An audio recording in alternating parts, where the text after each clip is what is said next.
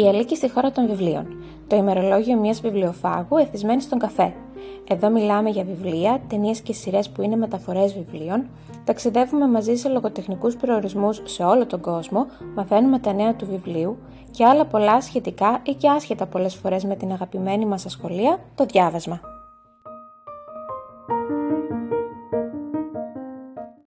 Σεζόν 2, επεισόδιο 21 κρίνω βιβλία από τα εξώφυλλά τους, Ιούνιος 2023.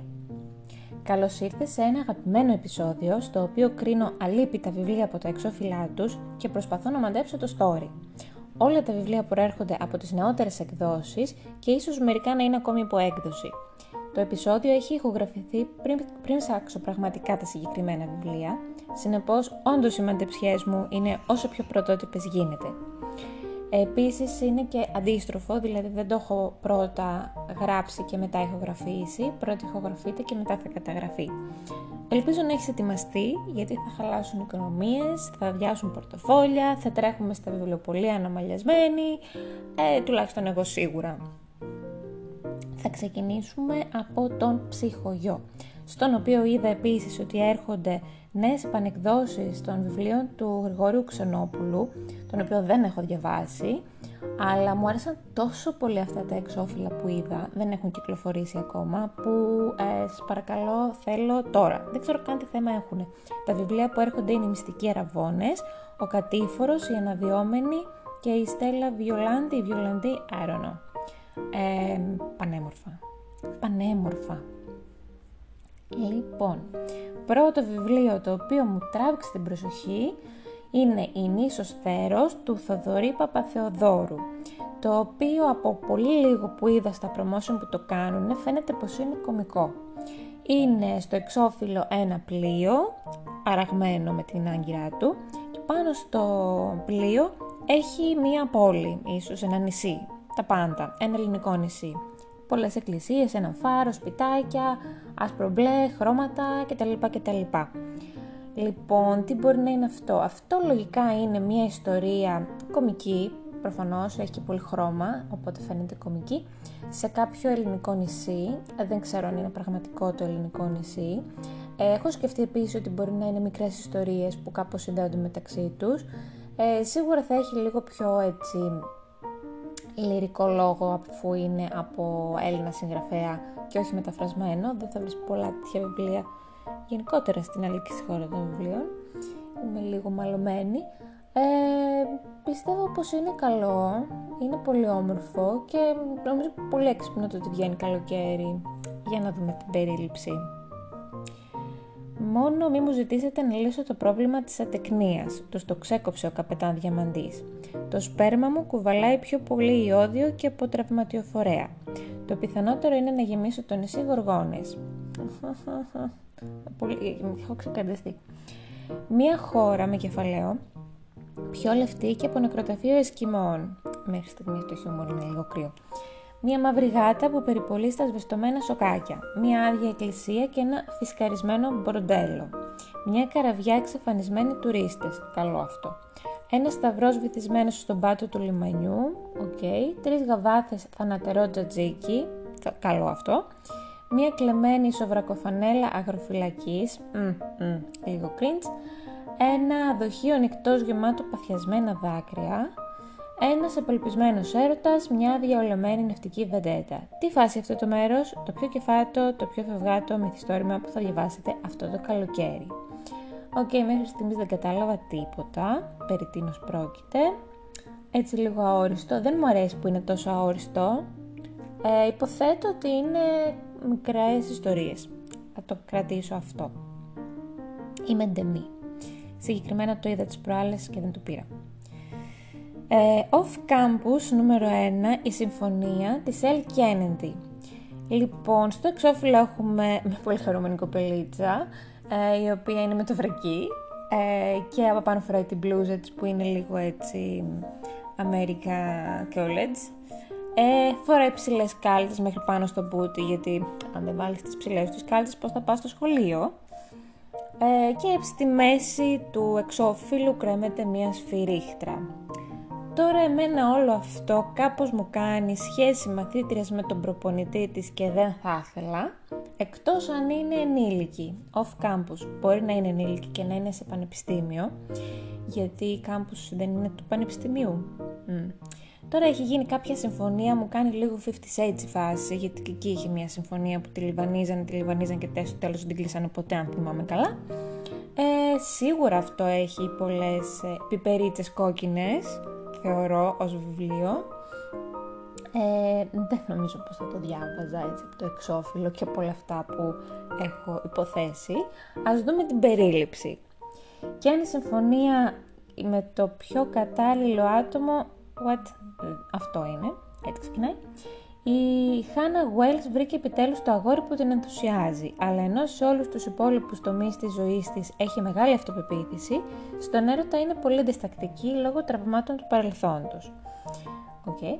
Αν όμως θέλει να τραβήξει την προσοχή του αγοριού που την ενδιαφέρει, θα πρέπει να ξεβολευτεί για να βρεθεί στο επίκεντρο του ενδιαφέροντος, μέχρι στιγμής χασμουρητό. Ακόμα και αν αυτό σημαίνει ότι θα κάνει ιδιαίτερα μαθήματα, α, αυτή είναι η καθηγήτρια, στον ενοχλητικό, ανώριμο, αλαζονικό αρχηγό της ομάδας χόκεϊ με αντάλλαγμα ένα ψεύτικο ραντεβού. Α, OK, okay, με κεφαλαία, αποδειχθεί η καλύτερη που έχει κάνει ποτέ, δηλαδή και αν η συμφωνία με το πιο κατάλληλο άτομο, αποδειχθεί η καλύτερη που έχει κάνει ποτέ. Πολύ ωραία το έχετε γράψει. Ο Γκάρετ Γκράχαμ το μόνο που θέλει είναι να παίξει επαγγελματικά χόκκι μετά την αποφύτισή του από το κολέγιο. Όμως τα μαθήματα τα πάει χάλια και όλη του η προσπάθεια κινδυνεύει να πάει στράφη. Όταν λοιπόν η γλωσσού Χάνα του ζητά να τη βοηθήσει για να κάνει έναν τύπο να ζηλέψει, με αντάλλαγμα να του κάνει ιδιαίτερα για να παραμείνει στην ομάδα, δέχεται με τη μία έχω υπερβαρεθεί. Ευχαριστώ. Ένα αναπάντεχο φιλί μεταξύ τους όμως θα οδηγήσει στο φανταστικότερο σεξ της ζωής τους, νάτες οι πιπερίτσες, και πλέον ο Γκάρετ δεν θέλει πια να υποκρίνεται. Πρέπει να πείσει τη Χάνα ότι το αγόρι που πάντα ήθελε είναι αυτός. Ε, σχεδόν δεν έχω παρακολουθήσει αυτό το story θέλω να σου πω, τόσο πολύ βαρέθηκα. Είναι το πρώτο βιβλίο της σειράς Best Seller Off Campus, όπου πρωταγωνιστούν παίκτες μιας ομάδας χόκκι και τα κορίτσια που θα τους κάνουν να παραμιλούν. Βαρέθηκα. Όχι ευχαριστώ, δεν θα πάρω. Το θέρετρο της Σάρα Πίρς. Στο εξώφυλλο έχουμε ένα βράχο που είναι τύπου βραχονισίδα και πάνω στη βραχονισίδα υπάρχει ένα υπερπλούσιο πολυτελές σπίτι από ό,τι φαίνεται με μια ωραία σκαλίτσα με φωτάκια που ανεβαίνει πώς είναι στο μάμα μία το εκκλησάκι που παντρεύονται; Που δεν παντρεύονται τέλος πάντων ε, αυτό σκέψου σαν εικόνα, υπέροχο. Δεν αποκλείεται, θα μπορούσε άνετα να είναι στην Ελλάδα αυτή η φωτογραφία.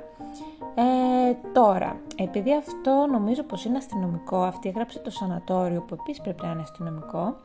Λοιπόν, λέει τώρα πάνω στο εξώφυλλο, οι περισσότεροι έρχονται εδώ για να χαλαρώσουν, πολύ ωραίο καλοκαιρινό, κάποιος όμως έχει έρθει για να πάρει εκδίκηση. Πάρα πολύ ωραία, χαίρομαι γι' αυτό.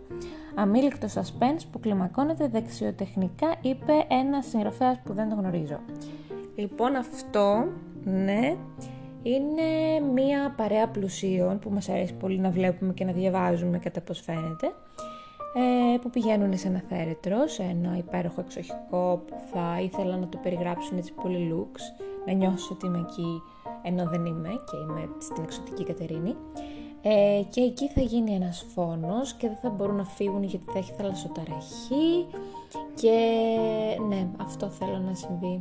Και θα μπορούσε να υπάρχει ανάμεσά τους και κάποιος ξέρω εγώ, αστυνομικός, detective, κάποιος, κάτι που να γνωρίζει και να μπορέσει να λύσει το μυστήριο, θα το λύσουν μόνοι τους οι περιβρισκόμενοι. Όλα είναι πιθανά.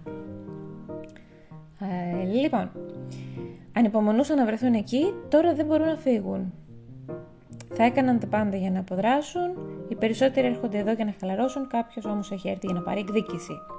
Ένα ιδηλιακό θέρετρο σε ένα νησί στις ακτέ της Αγγλίας. Αγγλία, έπρεπε να το βάλεις. Βάλτε εκεί μια Ελλάδα. Υπόσχεται την απόλυτη χαλάρωση. Αλλά το ίδιο το νησί, γνωστό και ως ο βράχος του θεριστή.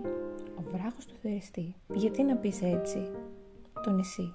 Γιατί; Έχει ένα σκοτεινό παρελθόν. Μάλλον γι' αυτό. Εκεί έδρασε κάποτε ένα serial killer. Μάλλον γι' αυτό όλοι και με βιάζει. Μία νέα γυναίκα βρίσκεται νεκρή κάτω από το περίπτερο της γιόγκα. Άψογα. Φαίνεται ότι ο θάνατός της προκλήθηκε από μια ατυχή πτώση. Μ, καλά, εντάξει. Όμως η detective Ellen Warner ανακαλύπτει ότι το θύμα δεν ήταν ένικος του θερέτρου, δεν έπρεπε να είναι καν στο νησί. Εκπληκτικά, ναι το θέλω. Καθώς ο χρόνος κυλά, η Έλλην ξεσκεπάζει ολοένα περισσότερα μυστικά και όταν κάποιος άλλος από την παρέα πνίγεται σε μια κατάδυση με μπουκάλες, δεν το πιστεύω ότι είναι τυχαίο, η Έλλην υποψιάζεται ότι οι θάνατοι αυτοί δεν είναι απλώς ατυχήματα. Εγώ και η Έλλην σκεφτόμαστε παρόμοια. Αλλά γιατί να στοχοποιήσει κάποιος τους ενίκους σε αυτό το πολυτελές θέρετρο, η Detective Warner πρέπει να βρει τον δολοφόνο πριν επαναληφθεί η ιστορία του νησιού. Πάρα πολύ ωραίο. Ε, πιστεύω ότι ο δολοφόνος ήταν από πάντα στο νησί και δεν έχει φύγει ποτέ. Και ότι κάπως συνδέονται όλα αυτά μεταξύ τους. Προφανώς και συνδέονται μεταξύ τους. Ε, από μένα είναι ναι. Είναι ναι. Θα δω λίγο πόσες σελίδες είναι. 432 εξακολουθεί να είναι ναι. Μπράβο. Ε, ναι. Επίσης νομίζω πως ήταν ναι και το σανατόριο άσχετα από δεν το έχω πάρει. Δεν είμαι σε crime mood. Ε, επίσης από το ψυχογείο πέραν από το Ξενόπουλο βλέπω ότι θα κυκλοφορήσει η πυθό της Όστεν με ένα εξώφυλλο πάρα πολύ pop, pop έκδοση λέει συγκεκριμένα. Τώρα αν είναι όλο το βιβλίο θα σε γελάσω γιατί δεν μπορώ να καταλάβω αν είναι διασκευή ή όχι, δεν λέει κάπου αν είναι διασκευή. Το εξώφυλλο είναι κόκκινο, συγγνώμη, είναι Jane Austen, είναι κόκκινο το εξώφυλλο, είναι pop, full pop, έχει μια κοπελίτσα χωρίς φράντζα, με μια πλεξούδα στο πλάι, η οποία φοράει γαντάκια, πετρόλ και κοιτάει μέσα από ένα και άλλο ένα καράβι, γιατί πειθό έχει καπετάνιο. Ε, να σου πω την αλήθεια, αν δεν ήταν πειθό, θα μ' άρεσε σαν βιβλίο. Τώρα που ξέρω ότι είναι πειθό, είμαι λίγο τι συμβαίνει με γιατί, τι, γιατί, δεν ξέρω. Ίσως γιατί πάντα αναμασούμε τα βιβλία της Όστεν. Άλλο ένα βιβλίο από Ελληνίδα συγγραφέα, η Ναυαγή της Ειρήνης Μαλαχτάρη. Στο εξώφυλλο αυτό έχει μια φανταστική παραλία ολόλευκη, η, η άμμος είναι λευκή, ε, δεν είναι στην Ελλάδα θεωρώ. Ε, το «Η Ναυαγή» είναι γραμμένο μες στα κύματα, τα οποία είναι έτσι το τυρκουάζ του Ιωνίου και βγαίνουν έτσι στο μισό εξώφυλλο, φανταστικό εξώφυλλο, υπερκαλοκαιρινό, Δηλαδή, τύπου να το πάρεις μόνο και μόνο για να το φωτογραφίζεις στη θάλασσα, στην ομπρέλα σου με το αντιλιακό και τα γυαλιά και το καπέλο. Φανταστικό εξώφυλλο. Ε, αχνοφαίνονται, γιατί είμαστε τύπου από πάνω, ε, αχνοφαίνονται τρεις φιγούρες εκεί μέσα στα νερά τα καταγάλανα. Τώρα να το εμπνεύσει και από το Survivor θα μπορούσε, γιατί παίζει τώρα στην τηλεόραση τους τελευταίους μήνες. Ε, προφανώς είναι μια ιστορία από κάποιους που ναυαγίσανε σε ένα νησί και πώς τα περνάνε εκεί και τα λοιπά και τα λοιπά. Δεν, δεν θεωρώ πως είναι κάτι το ξεχωριστό, αλλά πιθανόν είναι πολύ ξεχωριστό, δεν με χαλάει καθόλου ως βιβλίο, δηλαδή το έπαιρνα για το εξώφυλλο. Το έπαιρνα άνετα για το εξώφυλλο μόνο. Για να δούμε. Όταν προβλήθηκε το πρώτο επεισόδιο των Ναυαγών ημέρα Τρίτη, ώρα 9, η τηλεθέαση ξεπέρασε κάθε προσδοκία. Σχεδόν όλη η Ιταλία, καρφωμένη στον τηλεοπτικό σταθμό Κόλπο Γκρόσο, κάθισε επί τρεις ώρες να βλέπει πλάνα από τη ζωή των έξι παικτών στο νέο τους περιβάλλον. Είναι το Survivor, παιδιά, θα τρελαθώ. Λευκή άμμος, το είπα, παρθένα γάλα, κατά γάλανα νερά, επίσης δεν ξέρω αν πρόσεξες, αλλά μίλησα για Ιόνιο, που είναι το πιο κοντά στην Ιταλία που θα μπορούσε να είναι.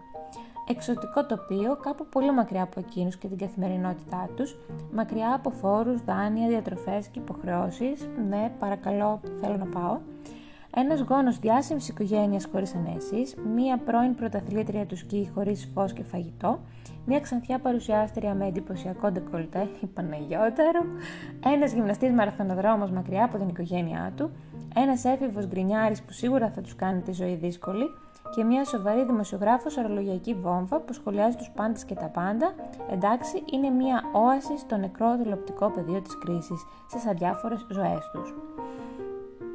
OK. Okay. Έξι παίκτες σε μια βραχονισίδα του Ινδικού ωκεανού. Έχω πέσει τελείως μακριά. Μάλιστα. Ε, αλλά είπα ότι δεν είναι στην Ελλάδα. Εντάξει, τέλος πάντων. Μία ομάδα παραγωγής στη Σομαλία, στρατιές ιδιωτικών ντετέκτιβ στην Καραϊβική, ένας διευθυντής προγράμματος χαμένος στο Κάιρο, ένας φόνος στη Ρώμη, μία περιπέτεια που ξεκινά μόλις κλείσει η τηλεόραση και κανείς δεν θα γυρίσει ο ίδιος. Λίγο στο τέλος χάθηκα, αλλά σε γενικές γραμμές είναι το Survivor. Η συγγραφέα η Ειρήνη έβλεπε Survivor τους τελευταίους μήνες, ίσως και τα προηγούμενα Survivor. Και εμπνεύστηκε από αυτό. 280 σελίδες, παιδιά, μπορούμε να το πάρουμε και το διαβάσουμε. Και εσύ είναι το Survivor. Το Survivor σε βιβλίο έγραψα, κοίτα να δεις. Α, δεν έχει κυκλοφορήσει ακόμα. Αναμένεται. Πάμε στην Διόπτρα, την αγαπημένη Διόπτρα, που έχει πολύ πολύ ωραία βιβλία. Έχουμε νέο βιβλίο της Sarah J. Maas, το έχεις δει 100%, το Crescent City, το οποίο είναι με σκληρό εξώφυλλο πανέμορφο. Ήμουνα έτοιμη, μπορούσα να το πάρω προχθές που ήμουνα στο public, αλλά είπα να τελειώσω πρώτα το τρίτο άκοταρ και μετά να πιάσω άλλη μας και μάλιστα πρέπει να τελειώσω το τρίτο άκοταρ να διαβάσω τις ασημένιες φλόγες, να διαβάσω το βιβλίο της Νέστα και μετά να πάω σε άλλη μας, μέχρι να τα κάνω όλα αυτά πιθανόν η μας να έχει ολοκληρώσει τη σειρά της Φέιρα και μετά να πάω εγώ σε άλλη σειρά της μας.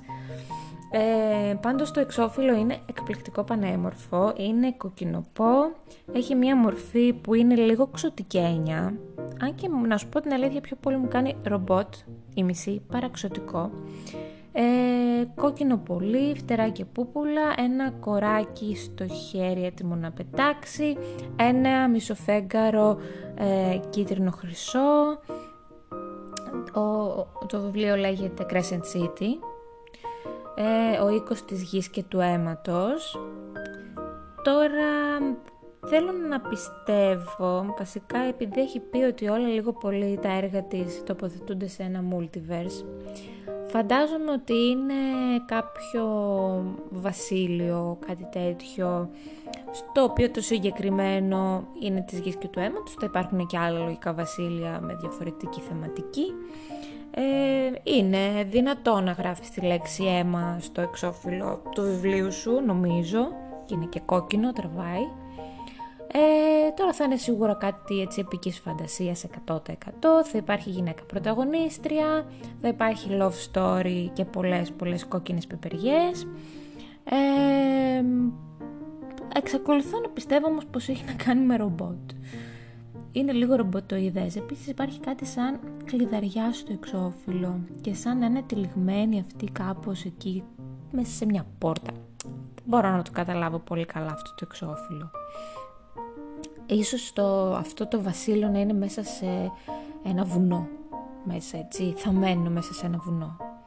Και θα έχει και πολύ σπλατηριά. Για να δούμε τι λέει. Στην περίληψη. Γιατί λέω πιθανόν ότι να είναι δεμένη με αίμα, παρασυρμένη από τον πόθο, ελεύθερη από το πεπρωμένο.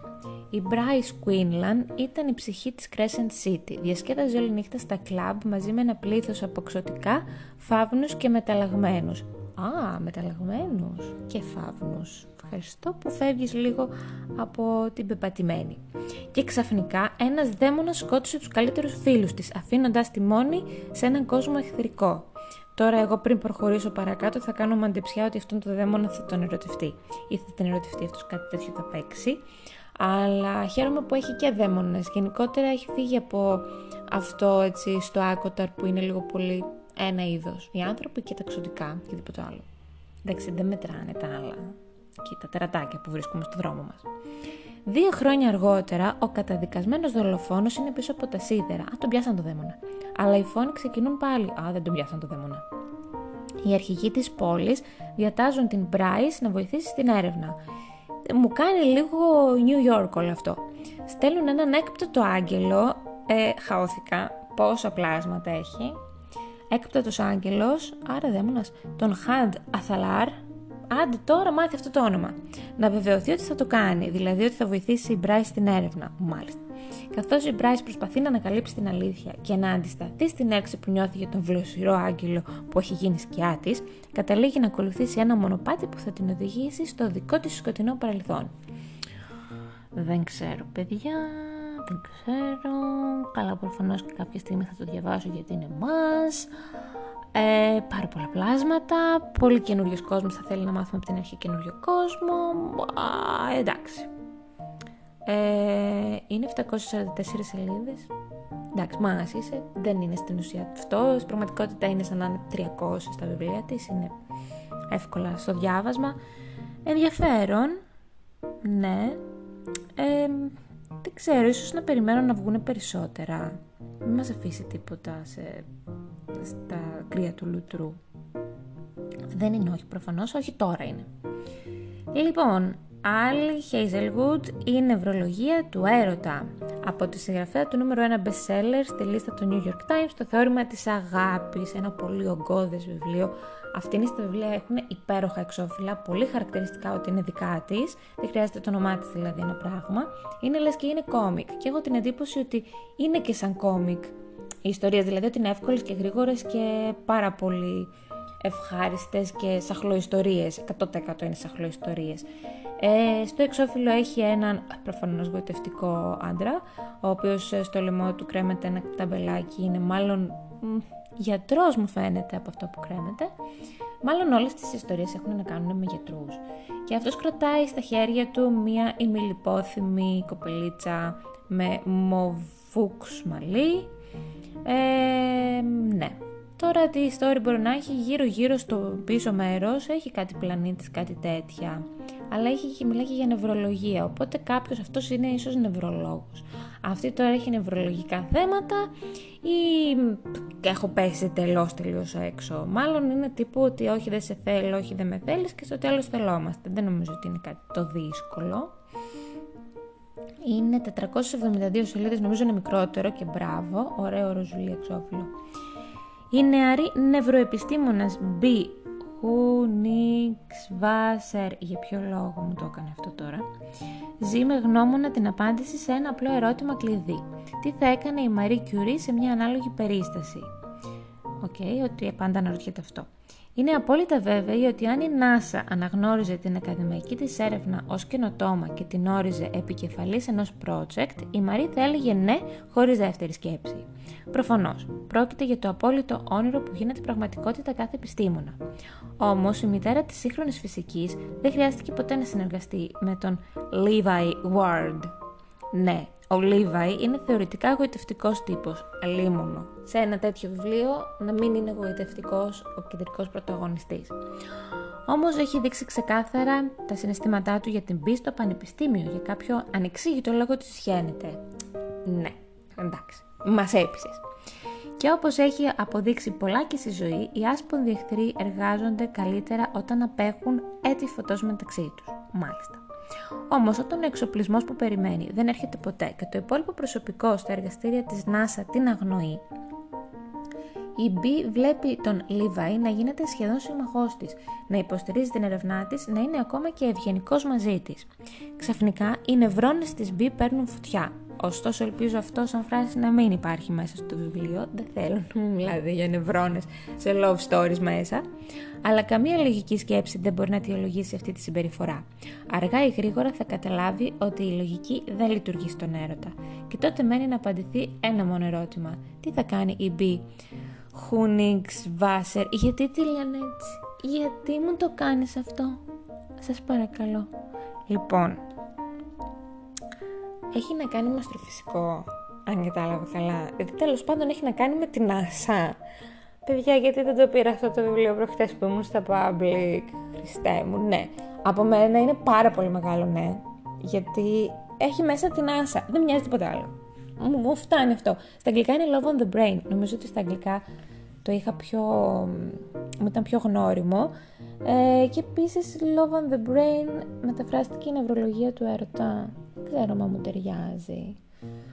Πολύ, πολύ καλό. Πολύ καλό. Ε, τώρα το ότι αυτός ε, δεν την γουστάρει, προφανώς και τη γουστάρει και γι' αυτό κάνει έτσι. Ε, ανασφάλεια είναι. Εντάξει, α, α, αδιάφορο love story μου κάνει που εκτελείστε στην άσα μέσα και θέλω γι' αυτό το λόγο να το διαβάσω. Άνθρωποι που διαβάζουν στην παραλία της Emily Henry. Κοίταξε να δεις τώρα τι συμβαίνει με το συγκεκριμένο βιβλίο. Εγώ το πήρα. Το πήρα πάρα πολύ πρόσφατα τώρα που σου είπα που ήμουν στο public. Χωρίς να ξέρω την περίληψη. Απλά ξέρω ότι αυτή έγραψε το άνθρωποι που διαβάζουν βιβλία ή που αγαπούν τα βιβλία, δεν θυμάμαι, ένα μπλε. Ε, και θεώρησα ότι και εκείνο θα μου αρέσει, ωστόσο δεν πήρα εκείνο, πήρα αυτό. Γιατί λέω καλοκαίρι είναι άνθρωποι που διαβάζουν στην παραλία, Είναι λίγο κίτρινο παραπάνω το εξώφυλλο από ό,τι θα ήθελα, αλλά είναι άνθρωποι που διαβάζουν στην παραλία και εγώ είμαι άνθρωπος που διαβάζει στην παραλία, οπότε θεώρησα ότι με αφορά και το πήρα. Στο εξώφυλλο, το οποίο όπως σου είπα είναι λίγο κίτρινο, ας πούμε ότι είναι άμμος, έχει στην μία μία άκρη σύριζα στο εξώφυλλο μία κόκκινη ε, πετσέτα στην οποία κάθεται έτσι ο κλαδόν ένας νεαρός με μπλούζα στη θάλασσα, δεν θα είναι στην Ελλάδα, ο οποίος διαβάζει ένα βιβλίο. Από την άλλη μεριά, πάλι σύριζα στο εξώφυλλο, έχουμε σε μία μπλε πετσέτα ξαπλωμένη μία κοπελίτσα έτσι που θα μπορούσε να είναι οποιαδήποτε από εμάς, με ένα ωραίο μαγιό να κάνει την ηλιοθεραπεία της και ένα ωραίο καπέλο από αυτά τα μεγάλα που γράφουν και γράμματα πάνω στο γύσο. Και δίπλα της έχει ένα βιβλίο ανοιχτό για την πυρούπνος εκεί που έκανε την ηλιοθεραπεία της, βράδερφε. Τώρα αυτοί είναι άνθρωποι που διαβάζουν στην παραλία, αυτός λογικά διαβάζει άλλο είδος βιβλίο από αυτήν. Γενικότερα άλλο είδος σε όλα του τα βιβλία από αυτήν. Αυτή ίσως διαβάζει love stories και είναι έτσι ρομαντικά και αυτός δεν είναι καθόλου και διαβάζει true crime, ναι. Και θα γνωριστούν και θα είναι ο ένας πολύ σνόμπ αναγνώστης και οι άλλοι καθόλου. Ή μπορεί να είναι ο καθένας σνόμπ από την πλευρά του, μπορεί κάποιος να είναι σνόμπ μην διαβάζοντας βιβλία που διαβάζουν οι σνόμπ αναγνώστες και θα είναι έτσι, αλλά θα πέφτουν όλα συνέχεια πάνω στον άλλον σε αυτό το νησί στο οποίο κάνουν διακοπές και στο τέλος ε, για κάποιο λόγο θα τα φτιάξουν. Μπορεί και να έχω παίζει τελείως έξω. Νομίζω. Α, έπεσα. Ένα καλοκαίρι, δύο συγγραφείς χωρίς έμπνευση, συγγραφείς και ένα στοίχημα που θα τους κάνει να αναθεωρήσουν όλα όσα θεωρούσαν δεδομένα. Α, στοίχημα! Μιας συγγραφέας ρομαντικών βιβλίων που δεν πιστεύει πια στην αγάπη και ένας βραβευμένος συγγραφέας υψηλής λογοτεχνίας θα βρεθούν αντιμέτωποι με το χειρότερο του εφιάλτη, την έλλειψη έμπνευσης. Μέχρι στιγμής μου άρεσε πάρα πολύ το βιβλίο που αγόρασα, χωρίς να ξέρω γιατί πράγμα μιλάει. Ο Γκάστους Everett, ο Γκάστους δεν είναι ωραίο όνομα, μην το βάζετε στα βιβλία σας. Ο Ογκάστου Everett θεωρείται ένας από τους σημαντικότερους συγγραφείς της γενιάς του. Τα βιβλία της January Andrews βρίσκονται στην κορυφή των best sellers. Όσο εκείνη γράφει με δεξιοτεχνία για ευτυχισμένους έρωτες, εκείνος σκοτώνει όλους τους κεντρικούς χαρακτήρες σε μια σκηνή. Είναι αντικειμενικά τα άκρος αντίθετα. Έχω πέσει πολύ μέσα. Ε, αν εξαιρέσεις το ότι είναι συγγραφής. Για την ακρίβεια, το μόνο κοινό τους είναι ότι θα μένουν σε γειτονικά παραλιακά σπίτια για τους επόμενους τρεις μήνες. Άφραγγοι, χωρίς να μπορούν να βρουν έμπνευση για το επόμενό τους βιβλίο, με τις προθεσμίες των εκδοτών να πλησιάζουν. Ένα μουντό απόγευμα πάνω στην απελπισία της στιγμής, θα βάλουν ένα αρκετά ρηψοκίνδυνο στοίχημα. Ο Ογκάστου θα περάσει το υπόλοιπο καλοκαίρι του γράφοντας ένα βιβλίο με χαρούμενο τέλος και η January θα γράψει ένα βιβλίο που θα αποθεωθεί από τους κριτικούς λογοτεχνίας. Η January θα μοιήσει τον Ογκάστου στη ρομαντική λογοτεχνία και θα τον βοηθήσει να βρει έμπνευση μέσα από εκδρομές σε κινηματογραφικά τοπία. Α, πού να είναι άραγε, σε ποιο νησί. Αντίστοιχα, υπό την καθοδήγηση του Ογκάστου θα πάρει συνεντεύξεις από τα επιζώντα μέλη μιας αίρεσης. Αχ, είναι εκπληκτικό το βιβλίο που διάλεξα να πάρω. Αχ, πολύ χαίρομαι. Οι κανόνες είναι απλοί. Όποιος πουλήσει πρώτος το βιβλίο του κερδίζει. Το βιβλίο αυτό δεν είναι μία ακόμα ιστορία αγάπης. Ή μήπως είναι τελικά. Έχω ενθουσιαστεί.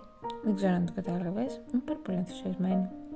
Μ' άρεσε πάρα πολύ αυτό το βιβλίο που διάλεξα. Beach Read λέγεται στα αγγλικά. Μια, δυο λέξεις. Εμείς έχουμε ένα σκασμό.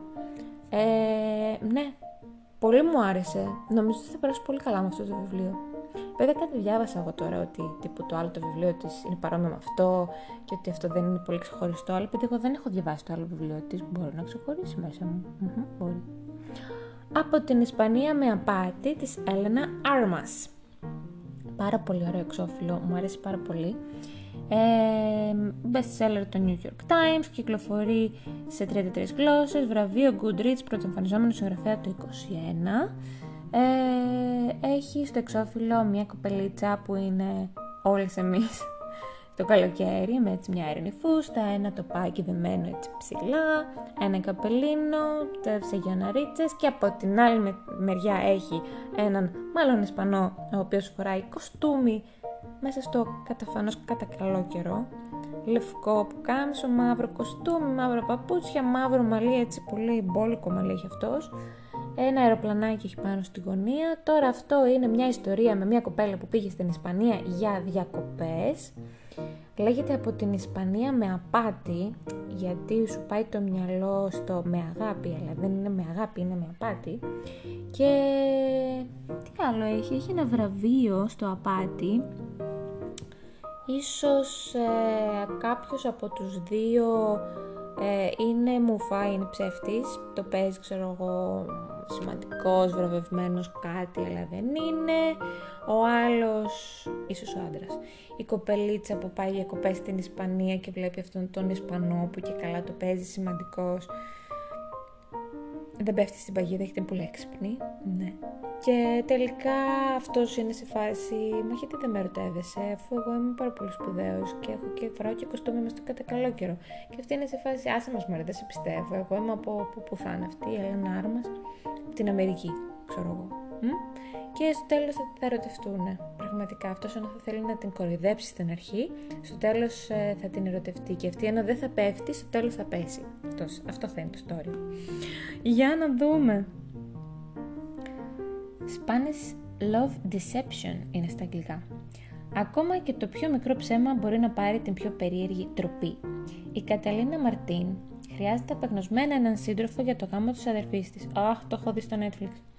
Το μικρό αθώο ψέμα της για τον υποτιθέμενο Αμερικανό φίλο της έχει ξεφύγει από κάθε έλεγχο και όλος τη ο κύκλο ανυπομονεί να το γνωρίσει. Δεν με χαλάει. Εκείνη έχει μόλις 4 εβδομάδες για να βρει έναν πρόθυμο συνεργό στην πλεκτάνη της και να διασχίσουν μαζί τον Ατλαντικό. Νέα Υόρκη, Ισπανία δεν είναι μια σύντομη πτήση.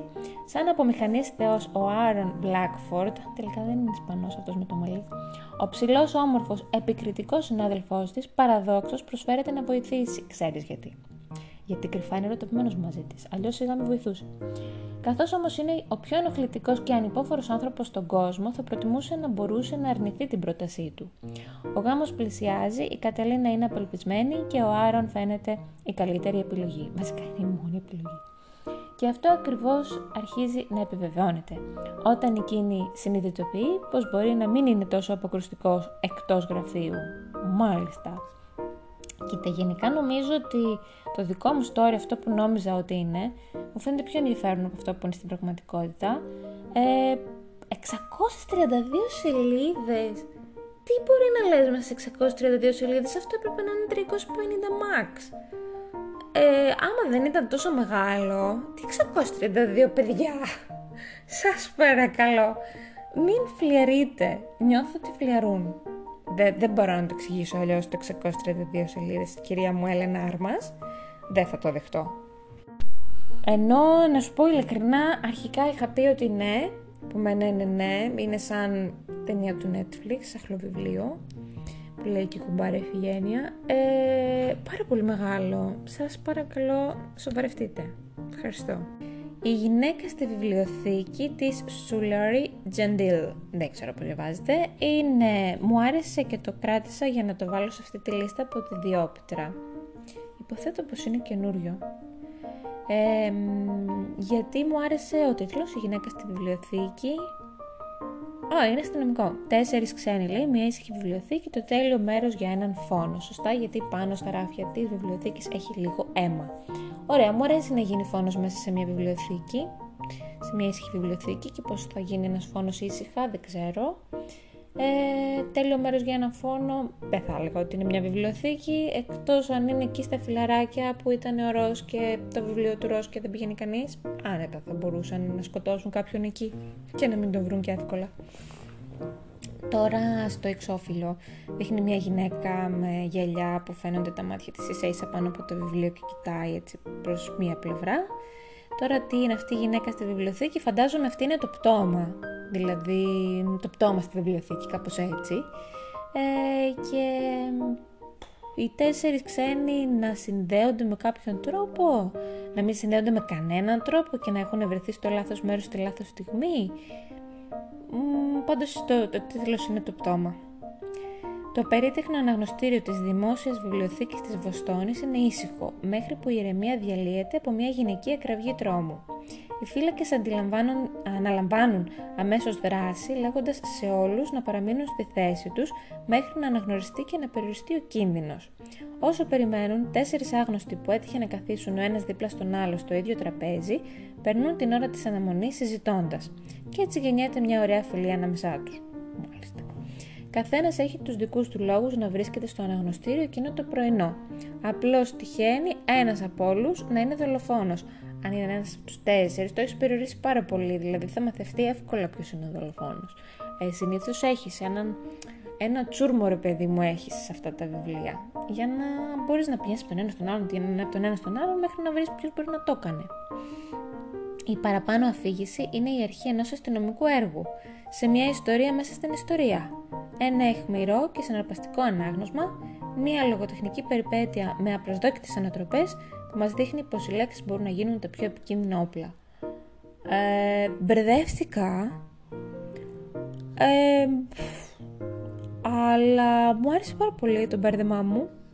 5 Τετάρτου του 23 δεν το λες και πρόσφατο εκδοθέν βιβλίο. 400 σελίδες, ενδιαφέρον μου φαίνεται. Δεν θα πω όχι. Θα πω όχι τώρα. Για και σε αυτή την περίπτωση. Ίσως αργότερα. Καλό, καλό. Ενδιαφέρον. Μπερδεύτηκα. Αλλά... Ναι, οκ. Λοιπόν, πάμε στο Μεταίχμιο. Φεύγουμε από τη Διόπτρα και πάμε στο Μεταίχμιο. Πάμε σε κάτι ανάλαφρο. Μία τελευταία στάση που έχει ε, το μετρό απ' έξω στο εξώφυλλο το οποίο είναι ροζ, ο δρόμος είναι μοβ, περπατάει μια κοπελίτσα έτσι λίγο ε, κοκκινομάλα να πεις ginger με φορεματάκι και μποτάκι. Έτσι πολύ άποψη κρατάει και καφέ στο χέρι με καρδούλα ε, και μέσα στο μετρό έχει μια άλλη κοπελίτσα με σχισμένο τζιν και σταράκια κόκκινα και τύπου jacket και λίγο πιο αγοροκόριτσο είναι LGBTQ ξεκάθαρα γιατί είναι και όλο ροζ, πάρα πολύ ροζ αυτό το εξώφυλλο. Κοιτάζονται τα κορίτσια με νόημα, υπάρχει και ένα love story. Ε, ίσως γνωρίζονται πάνω σε αυτό το λεωφορείο και 560 σελίδες. Θεωρώ πως είναι εύκολο. Είναι της Casey McQuiston. Oh, Jesus. Η κοινική August ε, φτάνει με αυτό το όνομα στα βιβλία. Υποτίθεται ότι μετακομίζοντας στη Νέα Υόρκη θα αποδείξει ότι έχει δίκιο. Ότι πράγματα όπως η μαγεία και τα κινηματογραφικά love story δεν υπάρχουν. Και ο μόνος έξυπνος τρόπος ζωής είναι η μοναξιά. Δεν μπορεί να φανταστεί πώς γίνεται να είναι αλλιώς όταν δουλεύει σερβιτόρα σε ένα 24ωρο εστιατόριο που σερβίρει τηγανίτες και ζει με κάτι περίεργους συγκάτοικους. Και οπωσδήποτε δεν υπάρχει περίπτωση οι καθημερινές της διαδρομές με το μετρό να είναι κάτι παραπάνω από αγκαρία. Όμως μέσα στο σειρμό βλέπει αυτή την πανέμορφη κοπέλα, τη Jane. Την εκθαμβωτική, τη γοητευτική, τη μυστηριώδη, την απίθανη Jane. Την Jane με τις ατέλειές της και το χαμογελάκι της, που εμφανίζεται με το δερμάτινο μπουφάν της για να φτιάξει τη μέρα της August ακριβώς τη στιγμή που πρέπει. Η καψούρα της August μετατρέπεται στην καλύτερη στιγμή της μέρας της. Πολύ γρήγορα όμως ανακαλύπτει ότι υπάρχει ένα μεγάλο πρόβλημα. Η Jane, η Jane δεν μοιάζει απλώς με πανκιό παλιά σκοπής. Στην κυριολεξία έχει ταξιδέψει το χρόνο από τη δεκαετία του 70 όπου ανήκει. Αχ, Χριστέ μου, τη διαβάζω. Και η August θα πρέπει να χρησιμοποιήσει όσα προσπάθησε να αφήσει στο δικό της παρελθόν για να τη βοηθήσει. Αχ, Παναγία μου. Ε, ίσως είναι καιρός να αρχίσει να πιστεύεις σε κάτι τελικά. Ένα μαγικό σεξ, μεγαλόκαρδο ρομαντικό μυθιστόρημα όπου τα αδύνατα γίνονται δυνατά, καθώς η August κάνει ό,τι μπορεί για να βοηθήσει ένα κορίτσι χαμένο στο χρόνο. Ε, δεν το περίμενα με τίποτα αυτό. Ε, νόμιζα ήταν ένα απλό ταπεινό LGBTQ βιβλίο. Τι ταξίδι στο χρόνο. Απίστευτο. Δεν ξέρω αν θα το διάβαζα. Μου φάνηκε πολύ αστείο. Σοκ. Οκ. Πάμε σε ένα βιβλίο που μ, νομίζω πως το θέλω. Λέγεται «Ένα καλοκαίρι χωρίς κανόνες» του της K.L. Walther. Walther; Για να δούμε είναι του ή της; Είναι της. OK, okay, από Πενσιλβάνια. 432 σελίδες τίμιο Ε, μπλε θάλασσα, ροζ, ουρανός, κόκκινος ήλιος, λίγο αλλοπρόσαλλα τα χρώματα. Ένα καραβάκι αρμενίζει, μια βαρκούλα αρμενίζει, λίγα βραχάκια, λίγο λουλουδάκι εδώ στην άκρη.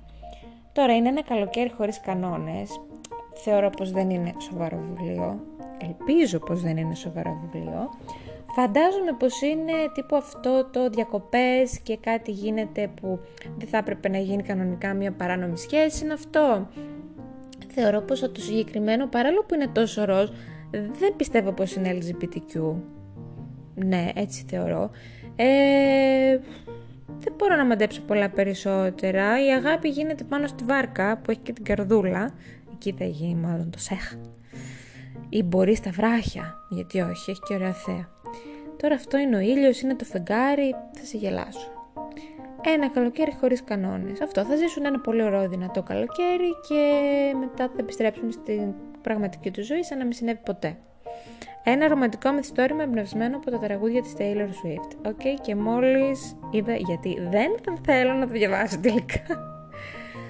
Πώς μπορεί να είναι εμπνευσμένο από τα τραγούδια της Taylor Swift ένα βιβλίο; Το άλλο ήταν από το Survivor. Το άλλο ήταν από το ταξίδι στον χρόνο.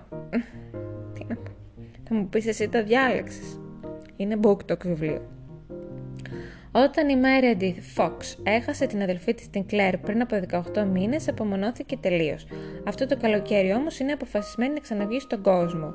Πολύ κοντά είναι στο, στο τι την έχασε και στο αποφάσισε να ξαναβγεί στον κόσμο, θα πω εγώ. Ε, οι καθιερωμένες οικογενειακές διακοπές στο Martha's Vineyard, ναι κάπως έτσι το λένε, φαίνονται ιδανική ευκαιρία για να το καταφέρει. Ολόκληρη η οικογένειά της έρχεται για έναν μεγάλο καλοκαιρινό γάμο και παρόλο που η Μέρεντιθ δεν έχει συνοδό αφού το αγόρι της την παράτησε απροσδόκητα, είναι ενθουσιασμένη που θα πάρει μέρος στο παιχνίδι Assassin, δηλαδή δολοφόνος, που διοργανώνει η οικογένειά της κατά την εβδομάδα των γαμήλων εορτασμών. Όταν είπε ότι έχασε την αδερφή της στην Κλέρ, εννοούσε ότι την έχασε και την ξαναβρήκε μετά, ή ότι την έχασε πέθανε. Γιατί αν την έχασε πέθανε, δεν το βγάζω άκρη γιατί συμβαίνει όλο αυτό. Η Κλέρ, θα, θα έλεγα ότι χίλια χρόνια θα ζήσει, αλλά μπορεί να έχει πεθάνει. Ανέκαθεν λάτρευε το παιχνίδι αυτό, μια οικογενειακή παράδοση και η μέρα είναι αποφασισμένη να τιμήσει τη μνήμη της. Η Κλέρ έχει πεθάνει. Όταν όμως η Μέρεντιτ συμμαχεί στο παιχνίδι με έναν χαριτωμένο κουμπάρο, κουμπάρο, η προσοχή της αρχίζει να στρέφεται αλλού. Η Μέρεντιθ προσπαθεί να συγκεντρωθεί στο παιχνίδι και να κερδίσει η χάρη της αδερφής της. Δεν μου αρέσει που έχει απώλεια το βιβλίο, όμως έχει ξετρελαθεί με εκείνον. Δεν το καταλαβαίνω. Και καθώς προχωράνε οι μέρες, συνειδητοποιεί ότι κινδυνεύει να χάσει όχι μόνο το παιχνίδι, αλλά και την καρδιά της. Ήλπιζα να κινδύνευε να χάσει τη ζωή της, αλλά μάλλον όταν δολοφόνος είναι πολύ έτσι, σαν τους, προδομένους που δείχνεις στην τηλεόραση. Ένα ρομαντικό μυθιστόρημα εμπνευσμένο από τα τραγούδια της Taylor Swift. Θα περιμένω την ταινία. Πάρε ανάσα του Δημήτρη Σίμου. Μπράβο σου άνθρωπέ μου 344 σελίδες. Ε, μου αρέσει και το βάζω σε αυτή τη λίστα γιατί πραγματικά στο εξώφυλλο νιώθεις ότι μόλις πήρες ανάσα βγήκες από το νερό στο οποίο κόντεψες να πνιγείς γιατί έχει έτσι ένα πλατς. Ε, γράφει στο εξώφυλλο δεν μπορεί να εμπιστευτεί κανέναν ούτε τον ίδιο της τον εαυτό. Οκ, γιατί δεν μπορεί να εμπιστευτεί τον ίδιο της τον εαυτό; Περίεργο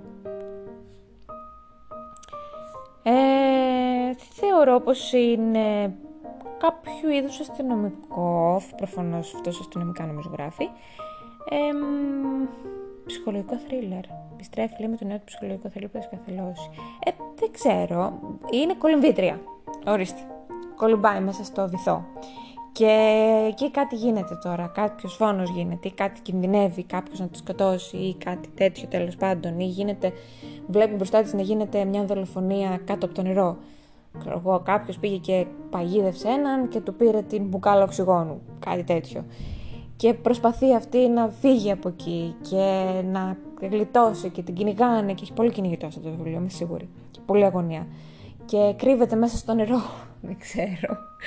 Πάμε να δούμε λίγο την περίληψη. Η Σίλβια Κότσου έχει επιστρέψει στη Χαλάστρα, είναι πολύ περίεργο που διαβάζω ελληνικά πράγματα, όπου μεγάλωσε μαζί με τις δύο ανήλικες κόρες της. Εργάζεται ως δύτρια, α, το βρήκα. Στις τοπικές μυδοκαλλιέργειες στο Δέλτα Αξιού. OK, okay, είπαμε, είναι τοπικό. Η Σίλβια και οι κόρες της έχουν επιζήσει μια εγκληματική επίθεση στην Αθήνα, κατά την οποία δολοφονήθηκαν ο πατέρας της και ο άντρας της. Το παρελθόν εμφανίζεται και πάλι μπροστά της, όταν ο δικηγόρος της οικογένειάς της ανασύρεται νεκρός από τη θάλασσα των Μυδιών. Ε, το βρήκα. Το πρόσωπό του είναι βαμμένο με γυναικείο μακιγιάζ. Ω, την υπόθεση αναλαμβάνει ο αστυνόμος Λάζος. Λάζος είναι επιθετό. Τίποτα δεν είναι όπως φαίνεται και τίποτα δεν μπορεί να αποκαλυφθεί καθώς η Σίλβια Κότσου κρύβει το κλειδί της υπόθεσης τους νυχτοβάτη στο όχημα κεφαλαίο. Ένα ψυχολογικό θρύλο με πρωταγωνίστρια τη Σίλβια Κότσου και τον αστυνόμο Λάζο. Δεν καταλαβαίνω αν είναι κάποιοι που πρέπει να γνωρίζω. Ίσως είναι από προηγούμενο βιβλίο του, ξέρω εγώ. Ε, έπεσα πολύ κοντά νομίζω στην υπόθεση και μου ήρθε και ως αναλαμπή. Ίσως το διάβαζα. Δεν έχω διαβάσει Δημήτρη μου έχω ακούσει καλά πράγματα. Ψυχολογικό θρίλερ. Δεν είμαι σε mood για αστυνομικά να παρεύχει. Πάω στον κλειδάρι θυμό όπου σου έχω δύο βιβλία.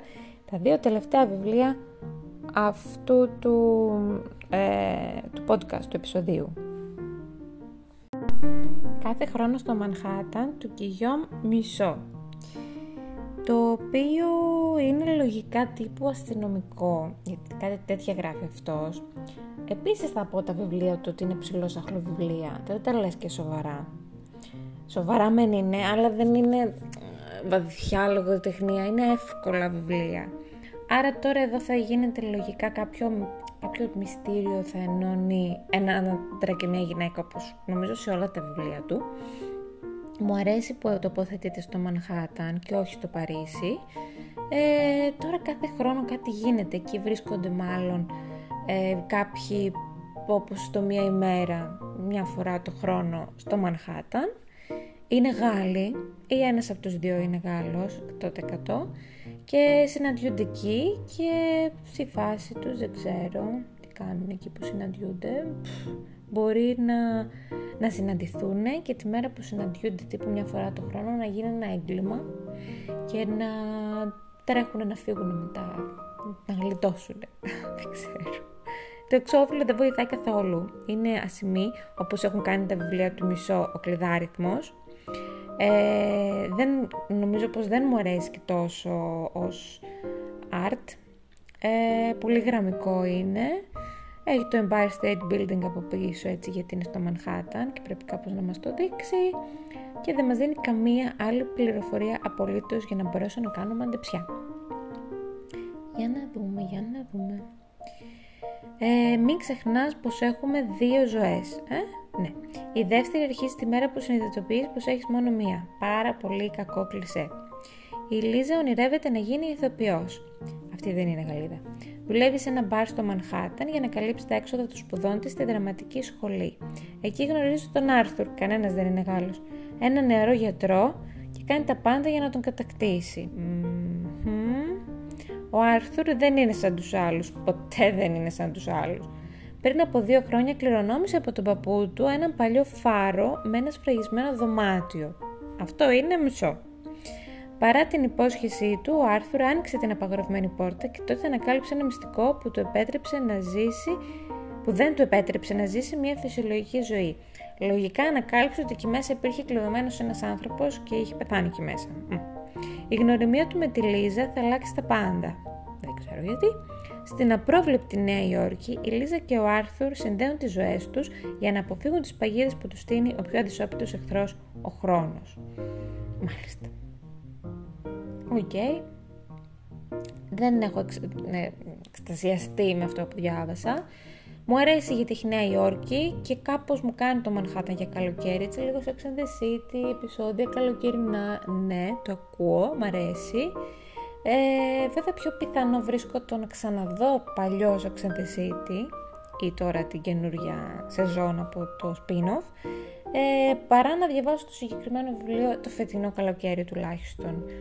Αλλά μπορεί εσένα να σου αρέσει. Τι να κρύβεται μέσα στο δωμάτιο του φάρου. Δεν ξέρω. Δεν είναι όχι από μένα. Είναι όχι τώρα. Αχ και ένα βιβλίο που νομίζω πως το θέλω. Με αυτό θα κλείσω το σημερινό τέλειο το επεισόδιο. Συνέβη ένα καλοκαίρι της Τέσσα Μπέιλι. Ένα υπέροχο μπλε εξώφυλλο, ε, ωραίες αποχρώσεις, λίγο γαλλικές θα έλεγα, είναι μπλε, λευκό και κόκκινο κυρίως τα χρώματα. Έχει από τη μία πλευρά έναν γοητευτικό φυσικά νεαρό πολύ χειμερινό, με μακριμάνικο παντελόνι, μπότα, σκούφο, ο οποίος γλυκοκοιτάζει με τα χέρια διπλωμένα σε άμυνα ε, την κοπελίτσα που στέκεται στην άλλη άκρη του εξώφυλλου, η οποία είναι μια ε, Σερίνα Βαντιργούτσεν με ένα κόκκινο μίνι λίγο φρουφρού φόρεμα και γόβες και πολύ fabulous ε, είναι σαν να είναι αυτός χειμώνας και αυτή είναι το καλοκαίρι. Και είναι σαν υποθέτω δύο τελείως διαφορετικοί άνθρωποι, αυτή φαίνεται πλούσια, αυτός φαίνεται ίσως να δουλεύει σε ένα φάρο, γιατί φαίνεται και ένας φάρος πίσω-πίσω μέσα στα κύματα. Ε, ναι.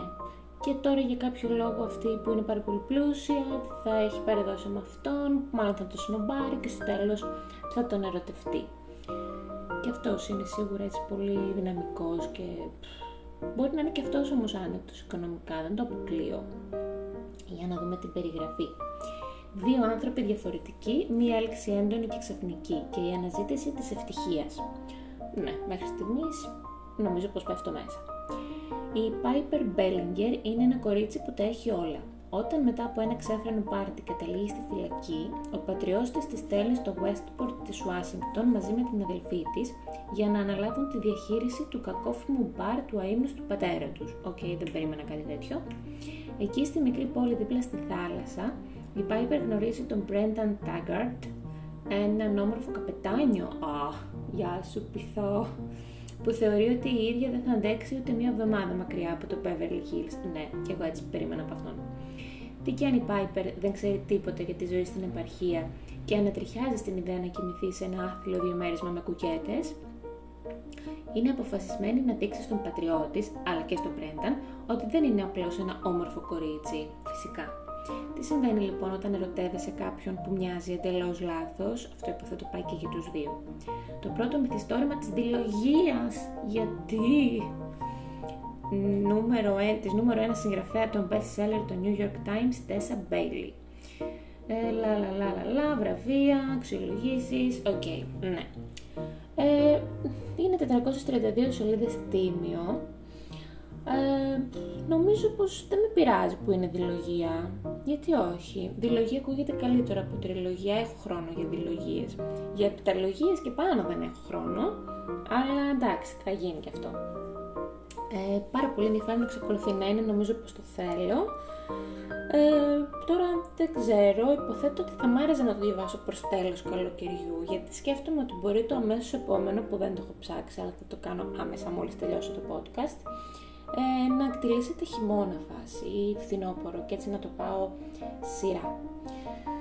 Αυτά ήταν τα βιβλία που κρίνω από τα εξωφυλλά τους και από τους τίτλους τους και κάνω μαντεψιές και θέλω να διαβάσω κάποια από αυτά και δεν θέλω να διαβάσω κάποια από όλα αυτά. Πες μου εσύ ποιο από αυτά έχεις διαβάσει, ποιο από αυτά δεν ήξερες και γνώρισες τώρα και θέλεις πάρα πολύ να το διαβάσεις. Σε ευχαριστώ που έχεις αυτή την απίστευτη υπομονή και έκατσες μαζί μου τόσο πολλή ώρα. Νομίζω είναι το μεγαλύτερο podcast που έχει συμβεί ποτέ. Ε, σε ευχαριστώ ωστόσο που ήσουν εδώ. Θα βρεις περισσότερες πληροφορίες για τα βιβλία στη σελίδα του post στην ε, Αλίκη στη χώρα των βιβλίων και μπορείς να μου απαντήσεις, να μου πεις τη γνώμη σου ή ό,τι άλλο θέλεις στα social μου. Σε ευχαριστώ.